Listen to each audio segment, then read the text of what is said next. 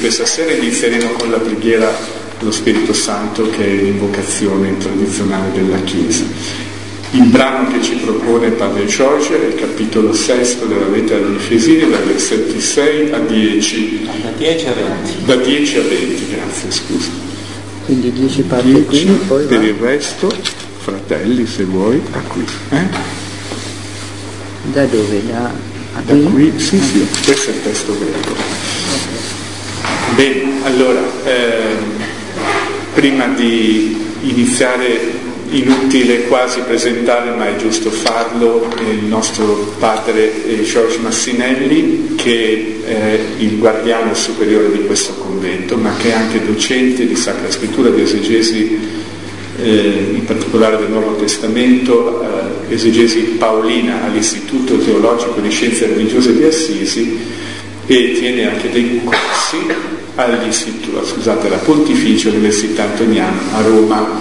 Ha conseguito la licenza eh, in esegesi in Sacra Scrittura a Gerusalemme, presso ancora l'Università Francescana della Flagellazione, e il dottorato all'Università Notre Dame in Indiana, negli Stati Uniti, con una tesi sulla questione delle collette e dell'economia, in particolare con gli scritti paolini. È un caso, dicevamo sopra pochi minuti fa, tipico di, del maestro che viene superato dall'allievo. Giorgio è stato mio assistente, io sono ancora onorato di questo, mio studente prima, assistente poi, e adesso, come vedete, eh, davvero eh, credo che eh, sia un grande esperto della parola di Dio, che conosce molto bene delle lingue bibliche, in particolare della letteratura paolina. Ecco, questa sera Giorgio ci parlerà di questo tema, che rientra pienamente nel percorso che stiamo facendo ormai da dicembre sulle guerre e la pace nella Bibbia. Volevo anche darvi i saluti dell'Arcivescovo, perché mi ha scritto un messaggio scusandosi per la sua assenza. Caro Padre Giulio, sono a Pierantonio per visitare le chiese e le comunità in cui il terremoto ha fatto più danni. Semplicemente sapete che Pierantonio si trova nel punto più estremo nord della diocesi di Perugia, in prossimità con Umbertide, che è stato l'epicentro del terremoto di ieri. Poi devo tornare in Curia per fare il punto con i tecnici. Non credo di arrivare alla vostra bellissima scuola della parola. Io l'ho ringraziato dicendo che la ricordiamo nella preghiera, e anche per questo momento difficile preghiamo per le comunità di Pierantonio, e la ragione anche per cui non c'è il diacono di quella parrocchia, ma inizio con la sua sposa, che normalmente partecipa ai nostri gruppi, perché loro vivono proprio lì.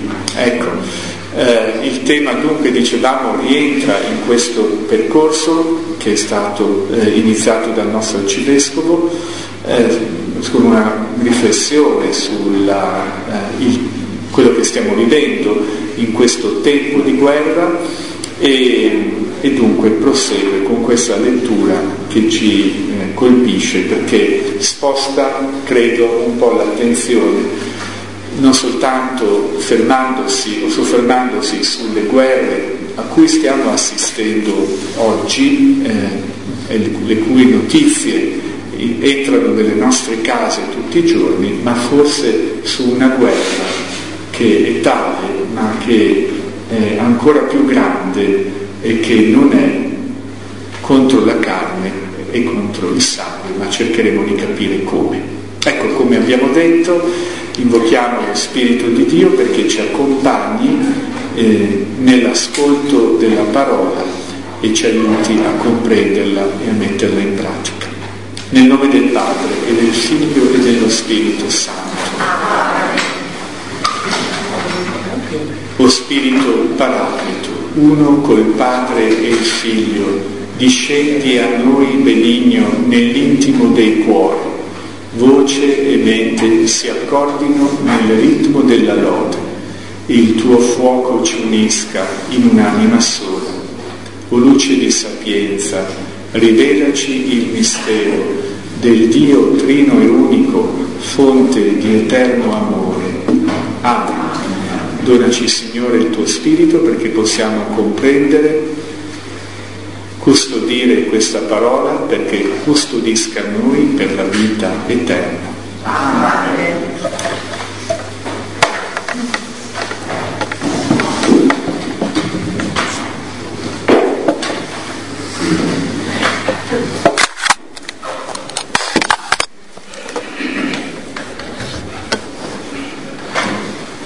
Dalla lettera di Tucidide. Per il resto, attingete forza nel Signore e nel vigore della sua potenza. Rivestitevi dell'armatura di Dio per poter resistere alle insidie del diavolo. La nostra battaglia, infatti, non è contro creature fatte di sangue e di carne, ma contro i principati e le potestà, contro i dominatori di questo mondo di tenebra, contro gli spiriti del male che abitano nelle regioni celesti. Prendete perciò l'armatura di Dio perché possiate resistere nel giorno malvagio e restare in piedi dopo aver superato tutte le prove. State dunque ben fermi, cinti i fianchi con la verità, rivestitevi con la corazza della giustizia e, avendo come calzatura ai piedi lo zelo per propagare il Vangelo della pace, tenete sempre in mano lo scudo della fede, con il quale potrete spegnere tutti i dardi infuocati del maligno. Prendete anche l'elmo della salvezza e la spada dello Spirito, cioè la parola di Dio.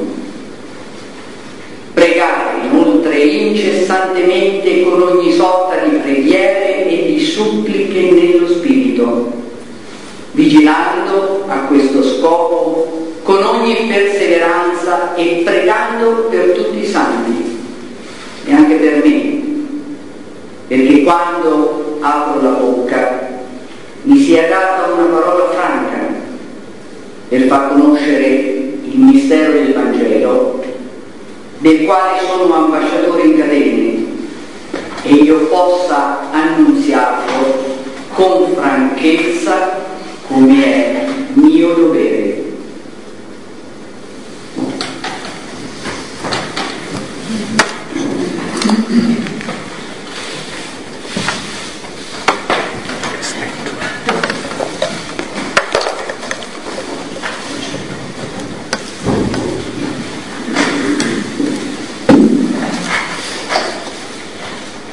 Grazie, grazie Isabella per la lettura e grazie a Giulio per la presentazione. Allora, ehm, leggiamo questo testo un po' da vicino della, ehm, dalla lettera agli Efesini e, come va detto Padre Giulio, io mi sono interessato di questioni economiche, sociali, antropologiche, lettura del, del Nuovo Testamento a partire dall'esperienza concreta eh, dei primi cristiani. È un po' il viaggio che voglio farvi oggi, ed è un viaggio un po' complicato, eh, quindi vi porterò in posti strani, ai quali forse non tutti eh, siete familiari, insomma. Però in realtà i temi, no, che affrontiamo questa sera sono abbastanza attuali. Per esempio, Papa Francesco ha scritto nell'esortazione apostolica Gaudete et Exultate che eh, la vita cristiana è un combattimento permanente. Si richiedono forza e coraggio per resistere alle tentazioni del diavolo e annunciare il Vangelo. Questa lotta è molto bella perché ci permette di fare festa ogni volta che il Signore vince nella nostra vita. E poi il Papa continua elencando tre diversi nemici Lui considera la mentalità mondana, la propria fragilità di ciascuno, no? Con la quale lottiamo e combattiamo, e poi il diavolo, il nemico soprannaturale, diciamo così. È evidente, no? Mi sembra è evidente che per queste idee Papa Francesco è profondamente indebitato alla lettera agli Efesini, sembra quasi ricalcarne le parole, ma anche una vastissima tradizione di autori spirituali letteralmente di tutti i secoli dell'era cristiana, che hanno messo a tema il combattimento spirituale. Ecco, ho provato a scrivere combattimento spirituale su Amazon e veniva insomma una grande lista di libri, perché se ne scrive tanto. Tra l'altro ho notato che se ne scrive anche in un senso non religioso, no? Ecco, c'erano psicologi che scrivevano del combattimento spirituale, eccetera eccetera. È un tema molto attuale. Ecco, queste parole del Papa ci permettono anche di fare alcune piccole, semplici note introduttive. Primo, il combattimento spirituale è la vita cristiana. No? La vita cristiana è un continuo combattimento permanente, quindi potremmo dire che tutta la vita cristiana è questo combattimento, cioè è un modo specifico di vedere e di vivere la vita che i cristiani hanno adottato già al tempo della lettera agli Efesini. Secondo, è un combattimento nel campo morale. Avete visto, no? Resistere alle tentazioni del diavolo. Si richiedono delle virtù, qui la forza e il coraggio, per resistere a delle tentazioni. Siamo nel campo della morale. E terzo, per ora passatemi questa espressione che poi cercherò di spiegare, sono i posti strani in cui vi accompagnerò, la vita cristiana è una cosa da uomini. Combattimento, forza, coraggio, sono parole in codice che parlano di una mascolinità robusta, di uomini veri. Non è che il Papa o la lettera agli Efesini escludano le donne dalla vita cristiana, è tutt'altro. Piuttosto anche le donne devono dimostrarsi veri uomini, forti e coraggiosi nella lotta contro il male. Tutto ciò può sembrare strano per ora, eh? E confondere forse, quindi facciamo qualche passo indietro e viviamo questo percorso. La lettera agli Efesini ritrae il cristiano come un guerriero, con una armatura, corazza, calzari, scudo e persino una spada. Non è solo difensiva, eh, la posizione del cristiano, c'è anche una spada. Assomiglia molto all'equipaggiamento del legionario romano, ma non c'è bisogno, insomma, di fare questo collegamento specifico. Si tratta di un guerriero armato di tutto punto. Tutte queste armi però corrispondono a virtù divine, come la verità, la giustizia, la salvezza e la parola di Dio. Ecco, la lettera agli Efesini prende questa immagine dal profeta Isaia. Il re messianico di Isaia undici, che ci ha illustrato sapientemente Suor Ombretta nell'ultimo incontro, è descritto così: la giustizia sarà fascia dei suoi lombi e la fedeltà cintura dei suoi fianchi. Eh, sentiamo un po' un eco di quello che ci dice la lettera agli Efesini, ma è ancora più chiaro il riferimento di Isaia cinquantanove diciassette. Egli, e si parla di Dio, si è rivestito di giustizia come di una corazza e sul suo capo ha posto l'elmo della salvezza, ha indossato le vesti della vendetta, si è avvolto di zelo come di un manto. È il Dio che è il divino guerriero, che si arma per la battaglia, per fare giustizia contro gli israeliti che si sono allontanati dal diritto, ma anche contro i nemici di Israele. E la stessa immagine poi è ripresa dal Libro della Sapienza.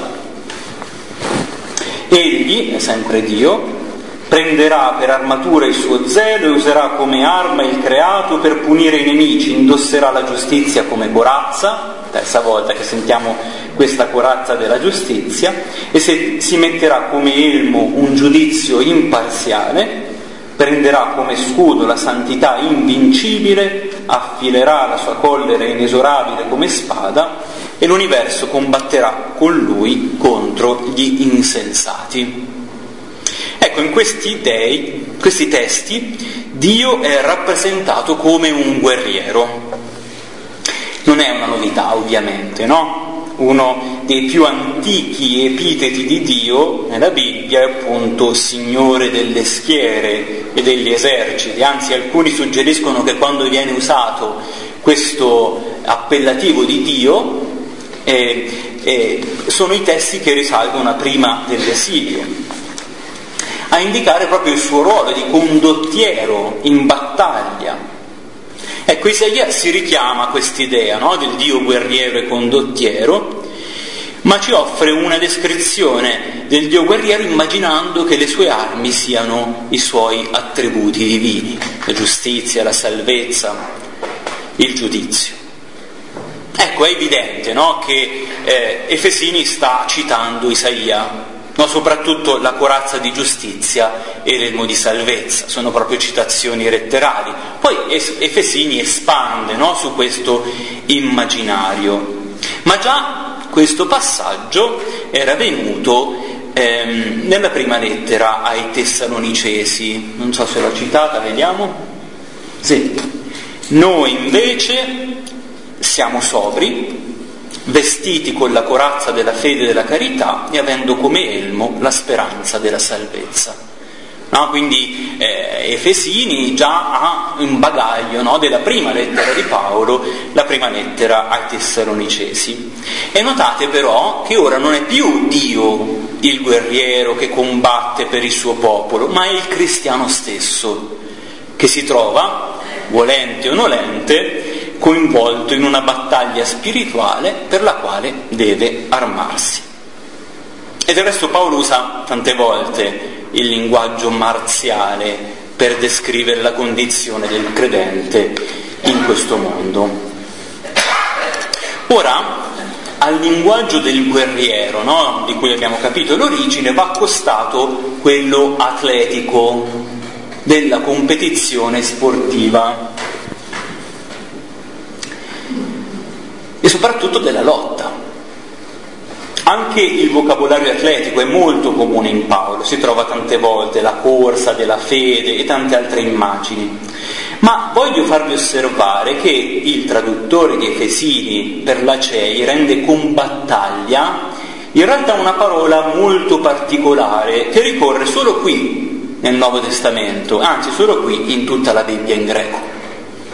La parola è pale in greco e significa proprio la lotta degli atleti nello stadio, la, to- la lotta come disciplina spor- sportiva, e solo in un senso più generico, e potremmo dire traslato in un certo senso, indica la battaglia. Insomma, sembra che si stia parlando di una battaglia che coinvolge tutta la persona del cristiano in un corpo a corpo. eh Non so, l'immagine che a me viene in mente è proprio, no? Quando la mischia si fa stretta in battaglia, insomma, bisogna venire alle mani, ecco, eh? non ci sono i jet che bombardano qua, bisogna proprio darsene di santa ragione. Un corpo a corpo con gli spiriti del male. Dice un coinvolgimento molto per, profondo eh, della persona. Ecco, penso che così abbiamo capito un po' l'origine dell'immagine del cristiano guerriero sulla quale si sofferma la lettera agli Efesini, peraltro espandendo ampiamente, no? le sue fonti. E chiediamo ora in che cosa consiste questa lotta, questa battaglia che il cristiano deve affrontare. Ecco, il linguaggio dei principati, delle potenze, dei dominatori di questo mondo e degli spiriti del male che abitano nelle, nelle regioni celesti non c'è più tanto familiare, no? Normalmente fra di noi non diciamo queste parole, non usiamo queste parole. e siamo subito portati a leggere queste parole in un quadro apocalittico, no? Come rappresentazione di una battaglia finale tra Dio e i suoi avversari ultraterreni, soprannaturali, trascendenti, angelici e demoniaci. Una battaglia alla quale in qualche modo si trova a partecipare anche il credente. In questo caso però l'unica dimensione propriamente apocalittica in questo testo della lettera agli Efesini è l'esistenza di due spazi che si corrispondono. L'apocalittica è molto più complessa di questo, eh?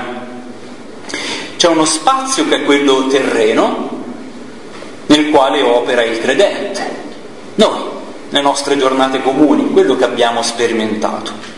Ma nella visione apocalittica c'è anche un altro spazio trascendente o celeste che noi non vediamo e nel quale operano Dio e gli spiriti del male.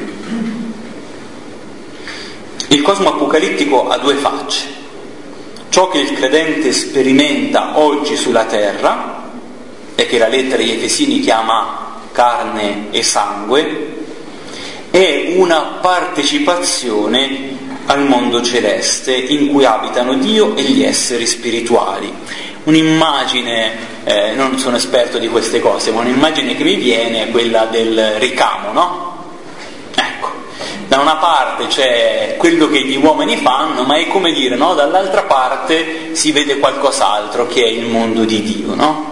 Che noi non, quando guardi da un lato del ricamo non vedi quello che c'è di là, eppure le due cose sono strettamente collegate.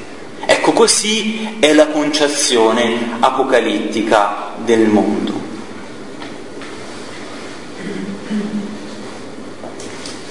Questi due mondi sono parzialmente permeabili, per cui gli esseri celesti possono influenzare la vita terrena degli uomini, le tentazioni del diavolo, mentre gli uomini possono in qualche modo garantirsi la salvezza partecipando alla battaglia celeste. Ecco, ripensando un po' a questo eh, testo mi veniva in mente, no, le, eh, il Vangelo delle tentazioni di Gesù che abbiamo ascoltato qualche giorno fa, no? Ecco, è un po' questa permeabilità dei mondi che ogni tanto si vede, no? E eh, il diavolo entra nella storia del Gesù terreno. Ecco, è proprio grazie al collegamento, no, la permeabilità esistente tra le due facce del cosmo, che il credente può interagire con il mondo divino. In altre parole, nella propria vita terrena, nel mio oggi, nelle cose che io faccio, il credente può partecipare alla grande battaglia celeste. Cioè, nel mondo di Dio, no, si sta svolgendo una battaglia eh, tra il bene, che è Dio, no, e i suoi nemici. Ma questa battaglia anche noi siamo coinvolti, possiamo parteciparci. Proprio perché questi mondi sono collegati. È una battaglia cosmica ed eterna, almeno fino alla fine dei tempi, che però si gioca anche qui ed ora nell'esperienza del credente. Guardando la stessa realtà da un altro punto di vista, la battaglia cosmica tra Dio e gli spiriti del male in qualche modo ci minaccia, no? Minaccia di raggiungere e colpire anche il credente in terra. Potremmo essere degli, come si dice, Eh, danni collaterali di questa battaglia in qualche modo, e per questo, no, il credente è chiamato ad impugnare le armi per non lasciarsi travolgere da questa battaglia.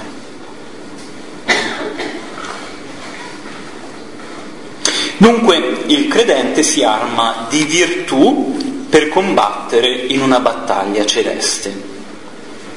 Ma cosa significa concretamente, no? Perché no, io non ho mai visto, insomma, questo mondo celeste, in che modo posso partecipare a questa battaglia. Ecco, per farcene un'idea dobbiamo allargare momentaneamente lo sguardo al contesto della lettera agli Efesini. E voglio farvi notare due punti. Anzitutto, gli spiriti del mare erano già apparsi nella lettera al capitolo due.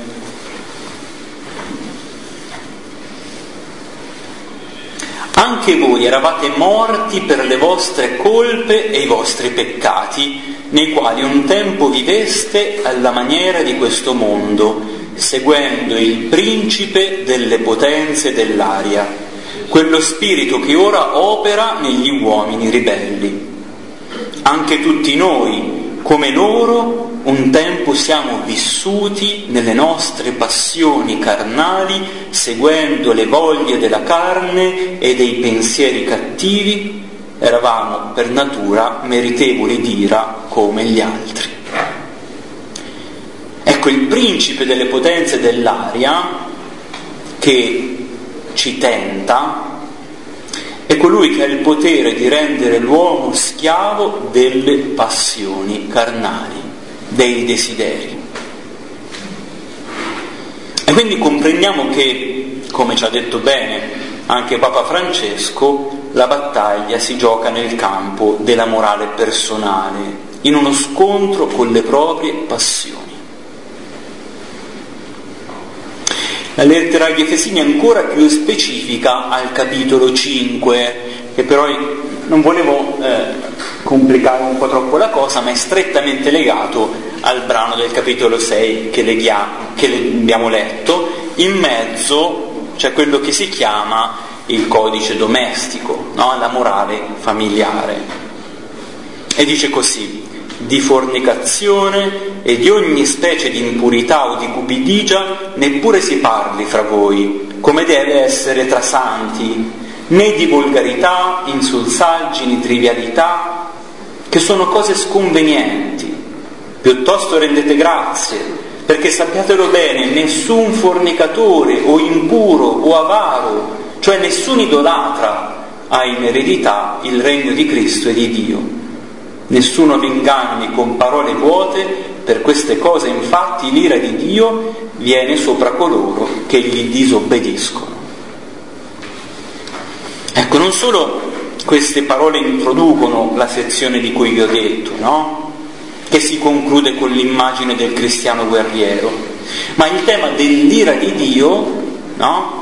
Li collega strettamente e ci svela che le passioni carnali includono la fornicazione, l'impurità, la cupidigia, la volgarità e tutte le altre passioni che portano l'uomo a peccare contro Dio.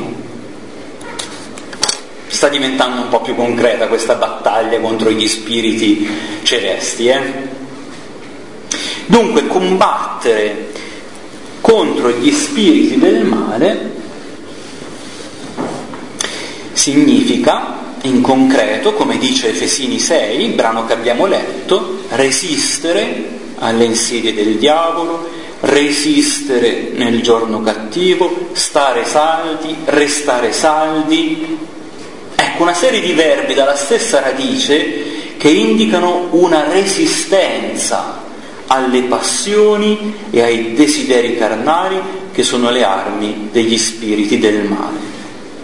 La battaglia celeste, e questa è la cosa mirabolante, si gioca in parte nella vita dei credenti e nel loro controllo delle passioni e dei desideri malvagi.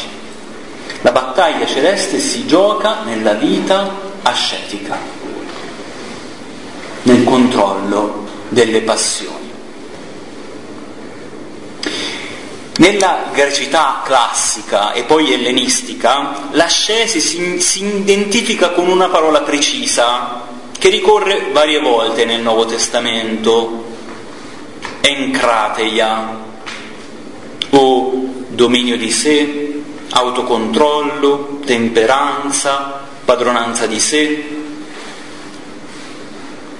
L'encrateia si caratterizza come una forma attiva di padronanza di sé che permette di resistere o lottare e assicurare il proprio dominio nell'ambito dei desideri e dei piaceri. Scrive per esempio Platone nelle leggi: nessuno potrà essere temperante senza aver sostenuto una battaglia contro innumerevoli brame di piacere, né riportato la vittoria grazie alle, alla ragione, all'esercizio attivo, all'abilità, sia nel divertimento che nel lavoro. Ecco, vedete come risuona, no? Questa battaglia contro le passioni, le brame di piacere. L'uomo sapiente, nel mondo greco, è colui che ingaggia una lotta di resistenza contro le passioni e sa vincerle. In fondo sa vincere se stesso. Michel Foucault sintetizza così il tema dell'encrateia: il rapporto con i desideri e con i piaceri è concepito come un rapporto agonistico, competitivo. Bisogna mettersi nei loro confronti nella posizione e nel ruolo dell'avversario, sia sul modello del soldato che combatte, sia su quello del lottatore che si impegna in una competizione sportiva. No? Michel Foucault non legge tanto la Bibbia, no? Legge gli autori greci, però vedete è arrivato a dire esattamente le cose che ha detto la lettera agli Efesini. La lettera agli Efesini riprende tutta questa tradizione sulla vita morale come encrateia, dominio di sé, e vi aggiunge una dimensione trascendente di una lotta contro le passioni che porta alla vittoria sugli spiriti del male. Come per la morale del mondo ellenistico, un elemento decisivo della vita, se non il punto decisivo, si gioca nella capacità dell'individuo di dominare se stesso, le proprie passioni e i propri desideri. Così anche la lettera agli Efesini dice che l'essere umano può partecipare alla vittoria di Dio sulle potenze del male, l'atto decisivo a livello individuale ma anche a livello cosmico, attraverso il dominio di sé. Non sarebbe difficile tracciare l'influenza di questa concezione del mondo e della vita cristiana come ascesi ed encrateia nel cristianesimo antico. Vi faccio solo l'esempio più eclatante. Nella vita Antoni, la vita di Antonio, il padre del monachesimo, scritta da Atanasio di Alessandria, no? Si racconta la vicenda del pioniere del monachesimo. Per lui la via di perfezione sta nel deserto, in una continua ascesi in cui tiene sotto rigidissimo controllo se stesso e tutti i suoi desideri fisici e mentali, più quelli mentali che quelli fisici, vi devo dire la verità, perché sono più difficili da tenere sotto controllo. Mentre contemporaneamente si trova continuamente ad affrontare e sconfiggere i demoni che letteralmente sembrano sputa, spuntare da ogni pietra, eh? Ogni tanto in questa vita Antonio c'è una battaglia contro un demonio che Antonio vince sempre, e parallelamente a questo conduce la sua vita ascetica nel deserto. E non è un caso, guardate, che la vita Antoni fu tra le opere più lette e conosciute dell'antichità cristiana fino al Medioevo. Dunque il cristianesimo nasce come un movimento fortemente ascetico. Ora, parlare d'ascesi oggi è un po' complicato, no? Perché sembra una cosa distante da noi, ma non vorrei limitare, limitarmi a fare dell'archeologia, anche se mi piace, insomma, no? E vorrei farvi notare quanto sia attuale il tema dell'ascesi. Potrei tranquillamente dire che la cultura occidentale non è mai stata così ascetica come in questi ultimi decenni. E le espressioni di vita ascetica sono moltissime, e ne potrei parlare a lungo, ma forse non ci facciamo molto caso noi, no? Perché sono per lo più completamente secolarizzate. La nostra società pone una grandissima enfasi sul controllo minuzioso della corporeità e della interiorità. Pensiamo a tutte le pratiche moderne come la dieta, il digiuno, l'esercizio fisico, la palestra, lo yoga, la meditazione, il tatuaggio, il piercing.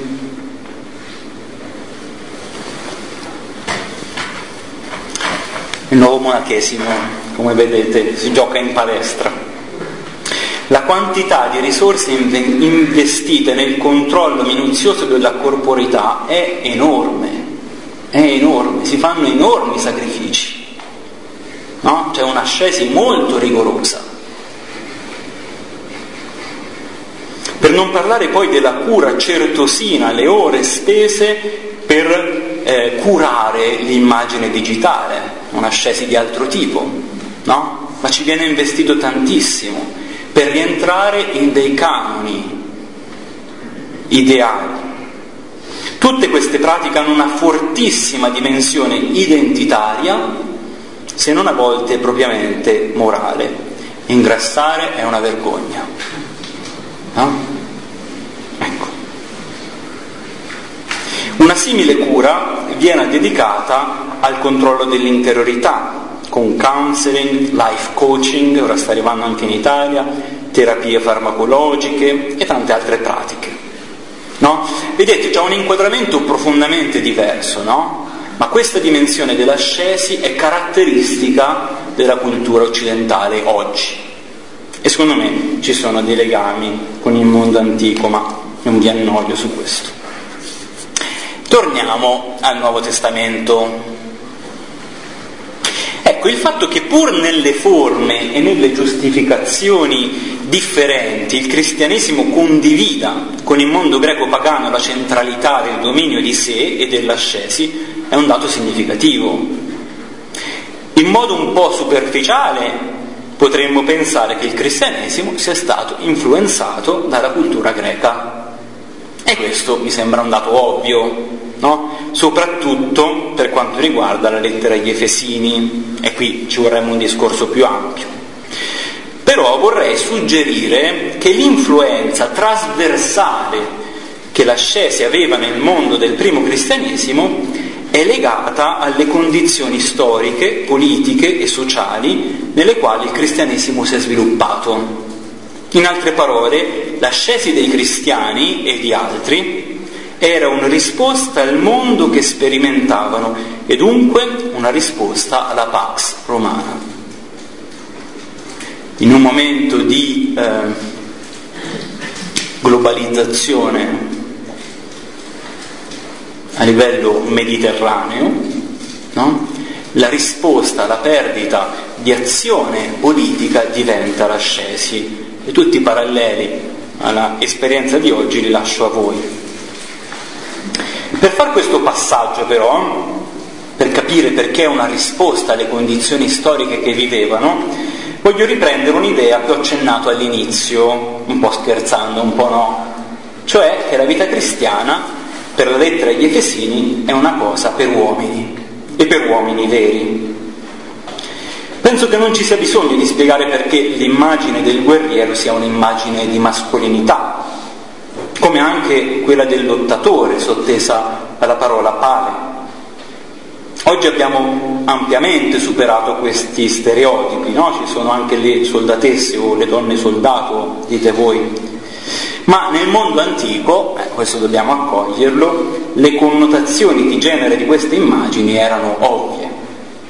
Certo, vi ricordate, no? Nell'immaginario greco c'erano le amazzoni, le donne guerriere, tuttavia queste si dovevano mutilare la mammella destra per usare l'arco, praticamente e simbolicamente per poter agire da uomini.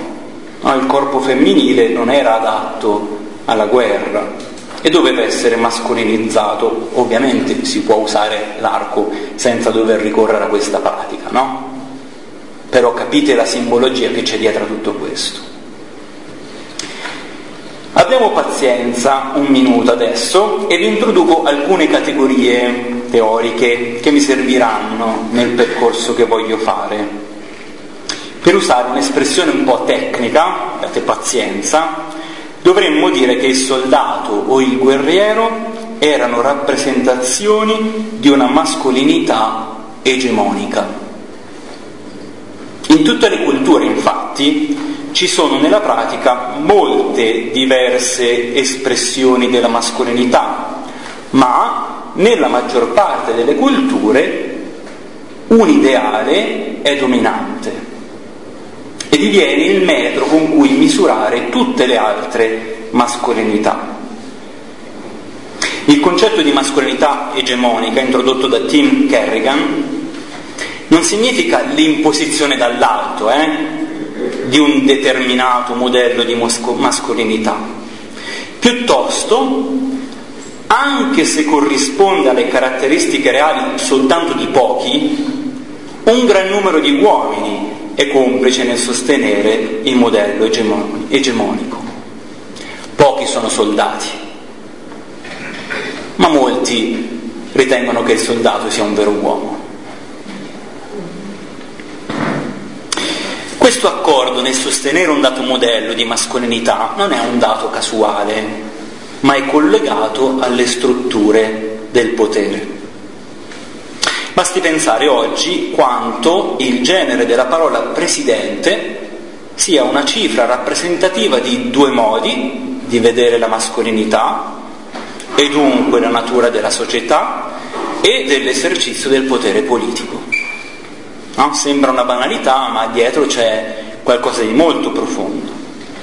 Ma per fare un esempio dalla Bibbia, la prima lettera a Timoteo chiede che il vescovo sia irreprensibile, marito di una sola donna, sobrio, prudente, dignitoso, ospitale, capace di insegnare, non dedito al vino, non violento ma benevolo, non litigioso, non attaccato al denaro. Sappia guidare bene la propria famiglia e abbia figli sottomessi e rispettosi. Perché se uno non sa guidare la propria famiglia, come potrà aver cura della Chiesa di Dio? E sentiamo qui l'eco della stessa mascolinità ascetica proposta dalla lettera agli Efesini, ma ora è incarnata e rappresentata dal capo della comunità cristiana. Il collegamento tra mascolinità e arte militare è chiaro nell'epoca arcaica. In quel mondo, reale o immaginato che sia, il vero uomo si distingue per forza fisica, abilità nell'uso delle armi e dunque coraggio nel guidare le schiere contro il nemico. Nell'epoca arcaica, eh? Nell'Iliade, ad esempio, Nestore prepara le sue schiere alla battaglia dicendo così: amici, siate uomini e abbiate nel cuore un sentimento di vergogna di fronte agli altri uomini, e ricordatevi ciascuno di voi dei figli e della moglie, degli averi e dei genitori, che siano viventi o morti.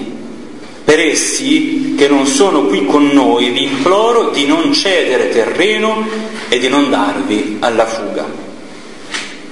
Darsi alla fuga, o anche solo arretrare, sarebbe una mancanza di mascolinità e causa di vergogna davanti agli altri uomini. Lo stesso troviamo nell'esortazione di Dio a Giosuè: sii forte e coraggioso, poiché tu dovrai assegnare a questo popolo la terra che ho giurato ai loro padri di dare loro. O Davide al figlio Salomone: sii forte e mostrati uomo. Ma poi questa mascolinità eroica la troviamo rappresentata nei giudici, Gedeone, Sansone. La ritroviamo nel re Saul, vi ricordate, un guerriero una testa più alta di tutti gli altri, e con una corazza così pesante che il povero Davide, quando se la mette addosso, non riesce manco a fare un passo, insomma, no? Un altro tipo di mascolinità, quella di Davide, ma in giro con una fionda.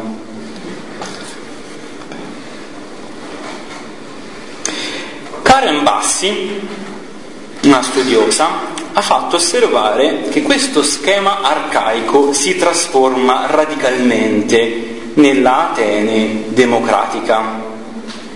Tucidide, scrive la storia della guerra del Peloponneso, mette a confronto l'ardore bellico degli Spartani e quello degli Ateniesi. Mentre la prodezza bellica degli spartani proviene dallo sforzo fisico e dalla disciplina esteriore, dagli allenamenti, no, come si dicono, ecco, militari che facevano, ad Atene gli ateniesi sono caratterizzati da una forza interiore e collettiva che gli viene dall'appartenere ad Atene e dai valori ateniesi che difendono. In questa guerra tra spartani ed ateniesi, gli spartani combattono per il fatto che si sono allenati, sono forti, vivono solo per la guerra. Gli ateniesi combattono perché loro vivono soltanto per Atene e incarnano i valori della libertà, della giustizia e della democrazia di Atene. E questa per Tucidide è la nuova vera mascolinità, è qualcosa dentro la persona. Vedete che trasformazione radicale e importante. Gli ateniesi rappresentano, pur nella sconfitta, perché perdono quella battaglia, l'emergere di una nuova mascolinità che si incarna nella costituzione politica e nei costumi dell'Atene democratica. Una seconda evoluzione, e qui arriviamo più vicini alla Bibbia, si ha con l'avvento dell'ellenismo. La democrazia si perde, il mondo greco diventa un grande impero, poi mangiato dall'impero romano, già con la Roma repubblicana, eh, prima degli imperatori, già i romani avevano un impero che comprendeva peraltro anche la Palestina e sicuramente Efeso.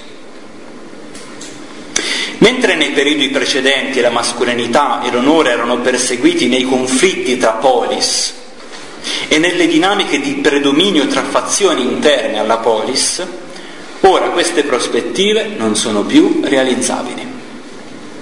È noto infatti che questi conflitti tra città o interni alla città minacciavano di distruggere anche quel residuo di indipendenza politica e autogoverno, perché davano ai romani una scusa per subentrare a prendere il controllo diretto e stabilire la pax. Questa è la pax romana, no? E questo è quello che avviene per esempio in Palestina. A un certo punto, no, fra i discendenti dei Maccabei, un certo Elcana, un certo Aristobolo iniziano a litigare perché sia il giusto erede. Arriva Pompeo e stabilisce il dominio romano sulla Palestina.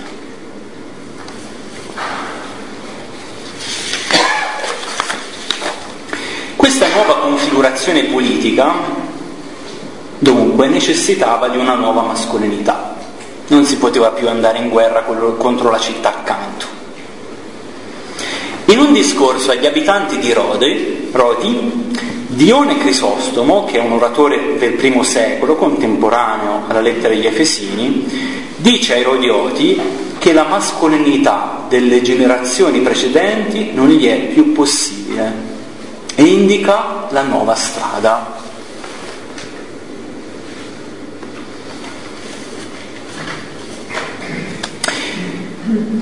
Mentre essi avevano molti altri modi di dimostrare le loro virtù, assumendo la guida di altri, offrendo aiuto alle vittime dell'ingiustizia, acquistando alleati, fondando città, vincendo guerre, a voi non è possibile fare nessuna di queste cose.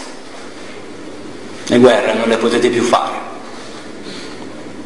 Ma a voi è lasciato, credo, il privilegio di assumere la guida di voi stessi, amministrando la vostra città, di onorare e sostenere un uomo illustre con il vostro applauso in giudizio, di offrire sacrifici agli dèi e di organizzare grandi festività. In tutte queste cose vi è possibile mostrarvi migliori del resto del mondo. La nuova mascolinità consiste nel passare dalla guida degli altri alla guida di se stessi, dal dominio di altri al dominio di sé.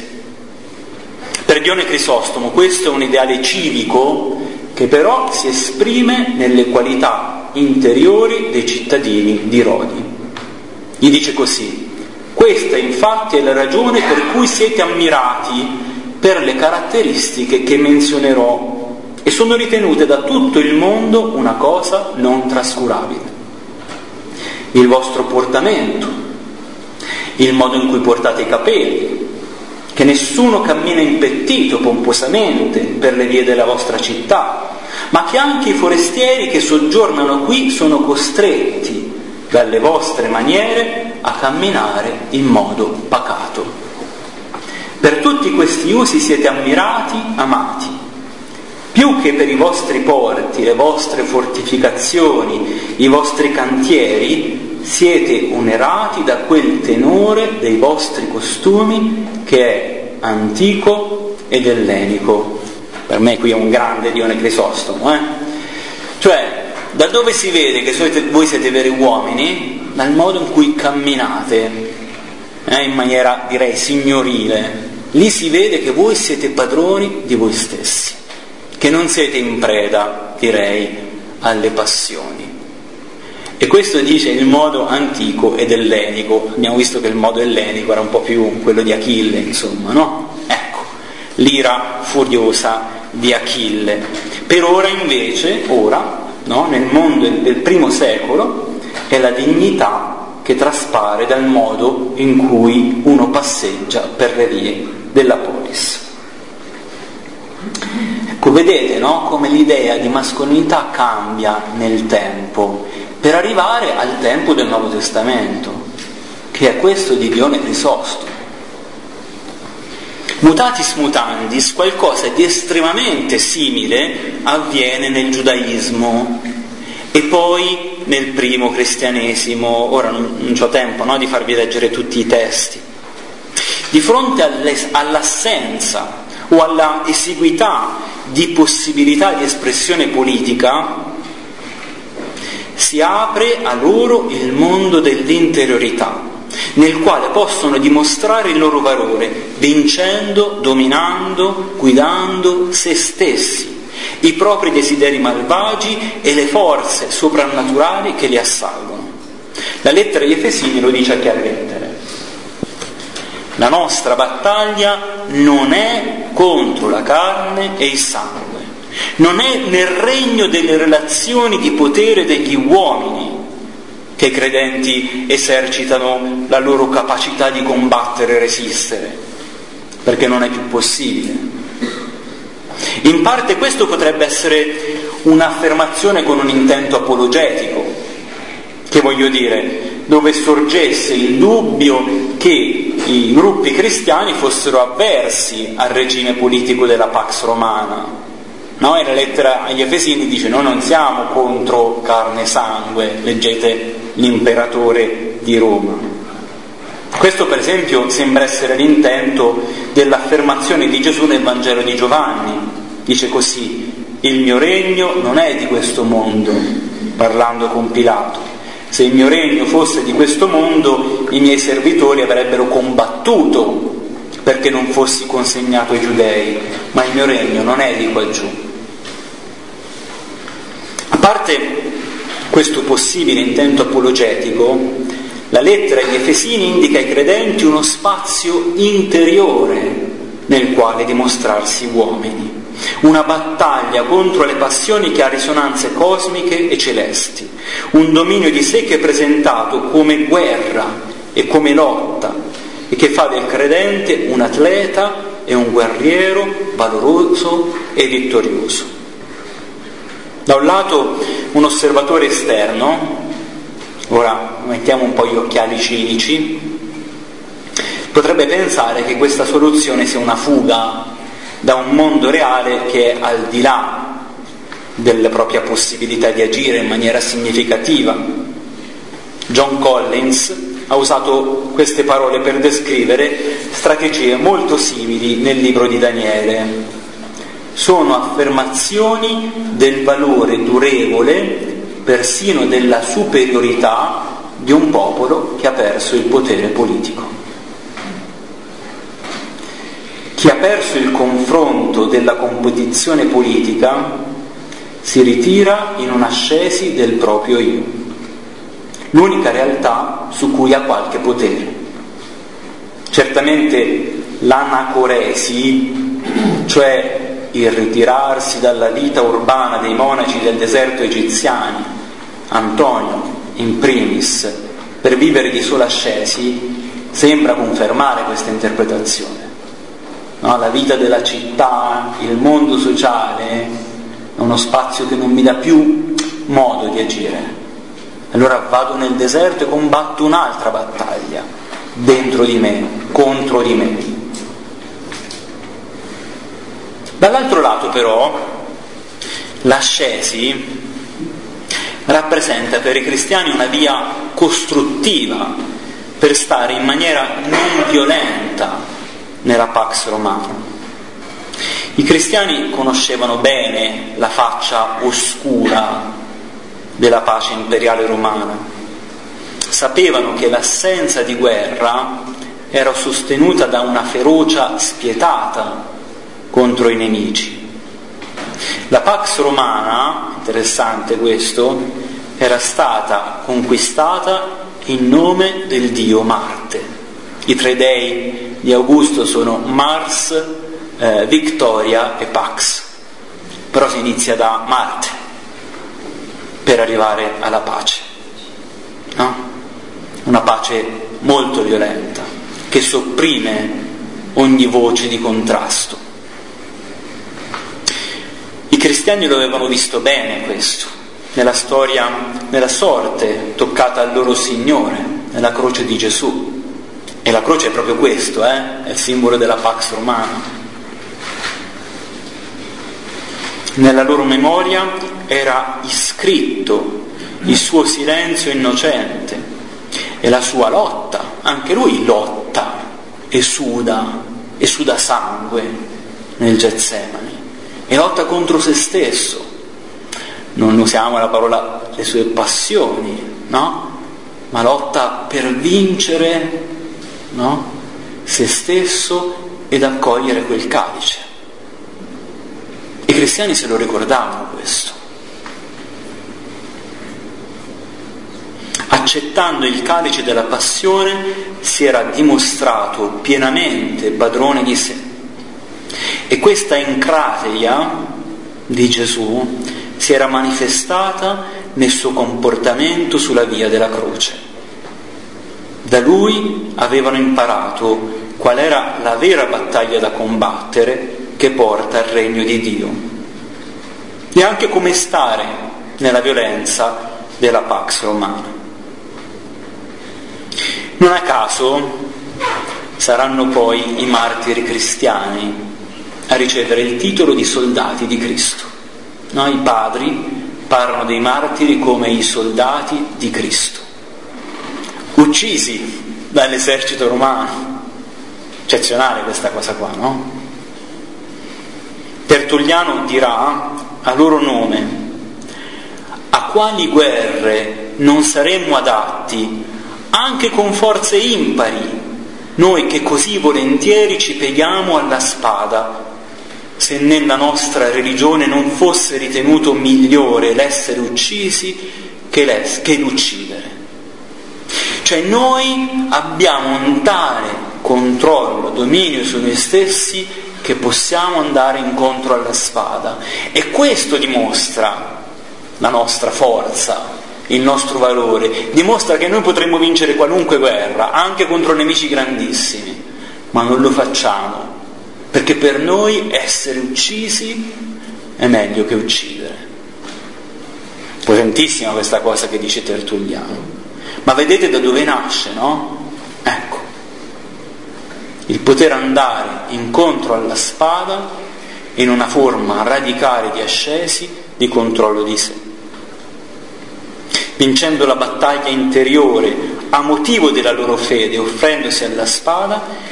I martiri si dimostrano degni delle più grandi guerre e dunque veri uomini, veri soldati.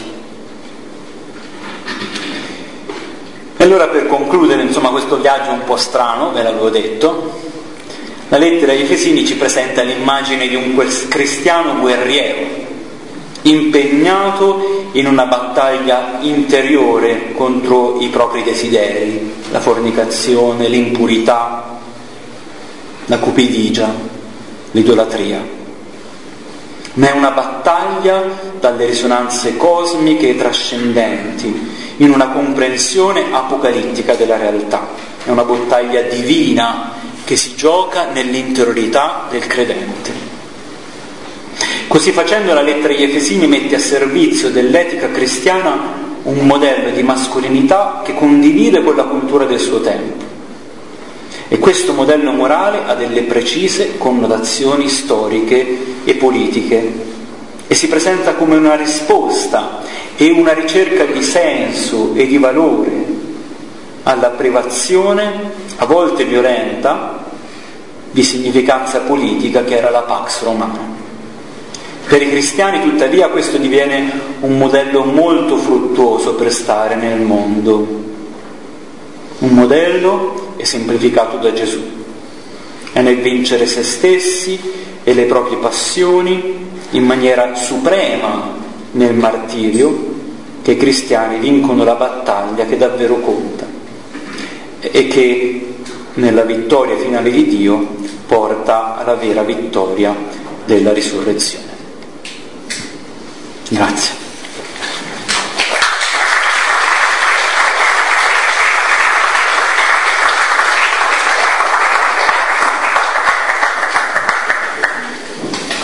Ci voglio.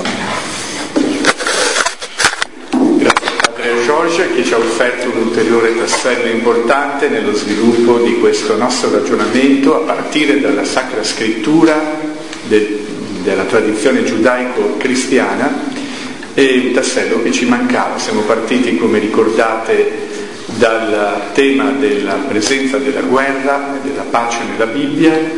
Abbiamo visto il tema della dell'arcobaleno che eh, si apre dal libro della Genesi e si chiude con eh, il libro dell'Apocalisse. Alessio Fifi, che ha parlato della guerra tra le generazioni del serpente e le altre generazioni nel libro della Genesi, la profezia della pace nel libro del profeta Isaia, sono tutte riflessioni e lezioni che potete ritrovare nel sito della parte buona, che sta ehm, conquistando migliaia e migliaia di visualizzazioni grazie a queste conferenze e lezioni che sono molto attuali.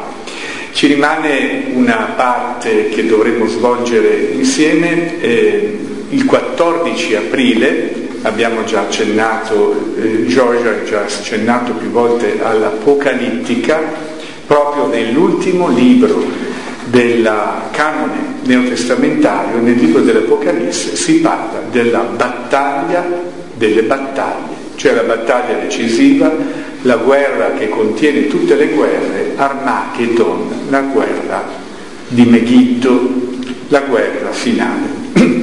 Il eh, Don Giovanni Zampa, direttore del servizio per l'animazione biblica della diocesi di Assisi Foligno, ci terrà una lezione proprio su questo tema. Vi aspettiamo dunque eh, per il quattordici aprile, e ringrazio sempre tutti voi così fedeli che avete capito l'importanza di nutrirsi in questo tempo così difficile della parola di Dio.